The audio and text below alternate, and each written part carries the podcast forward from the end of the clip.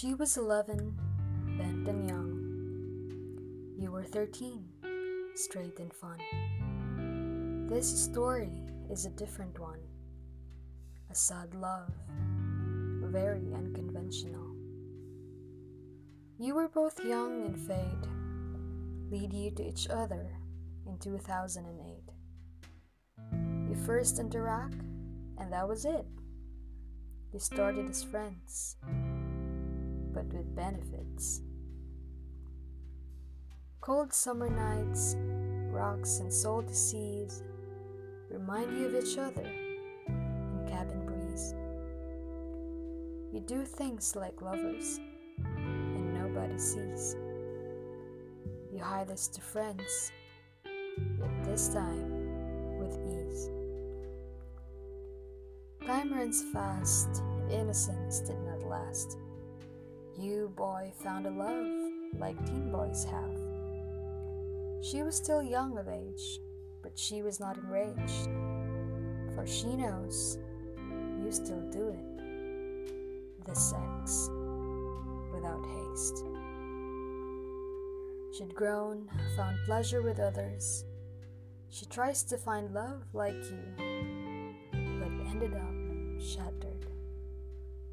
Yet despite all these, she still finds you, waiting for her in the cabin, like you always do.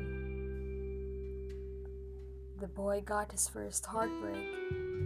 With the same girl, his heart aches. All this time she was there, like a real lover who truly cares. You together enjoyed this freedom for a while. Many people knew about you. No need to be shy. You tried to make things discreet in the outside, but you were more than lovers under the stars at night. This not just a thing they called an affair. You both knew it in every inch of your hair. Boy, you're drawn to her, but you act like you don't care. And she's okay with it. Deep down, it's unfair. Your biggest enemy was conventionality. Boy, she understands everything about conformity, but she wants you to fight for her honestly. She's been there for a while, waiting patiently. She tried to show it, but she fails to tell it. She don't want to force you, but she'd fallen deep in the love pit. But boy, you're stubborn and incredibly stupid. All she wanted was freedom to love, but you did not give it. Until he found a girl, a childhood friend, earlier than the gay who was never the girlfriend.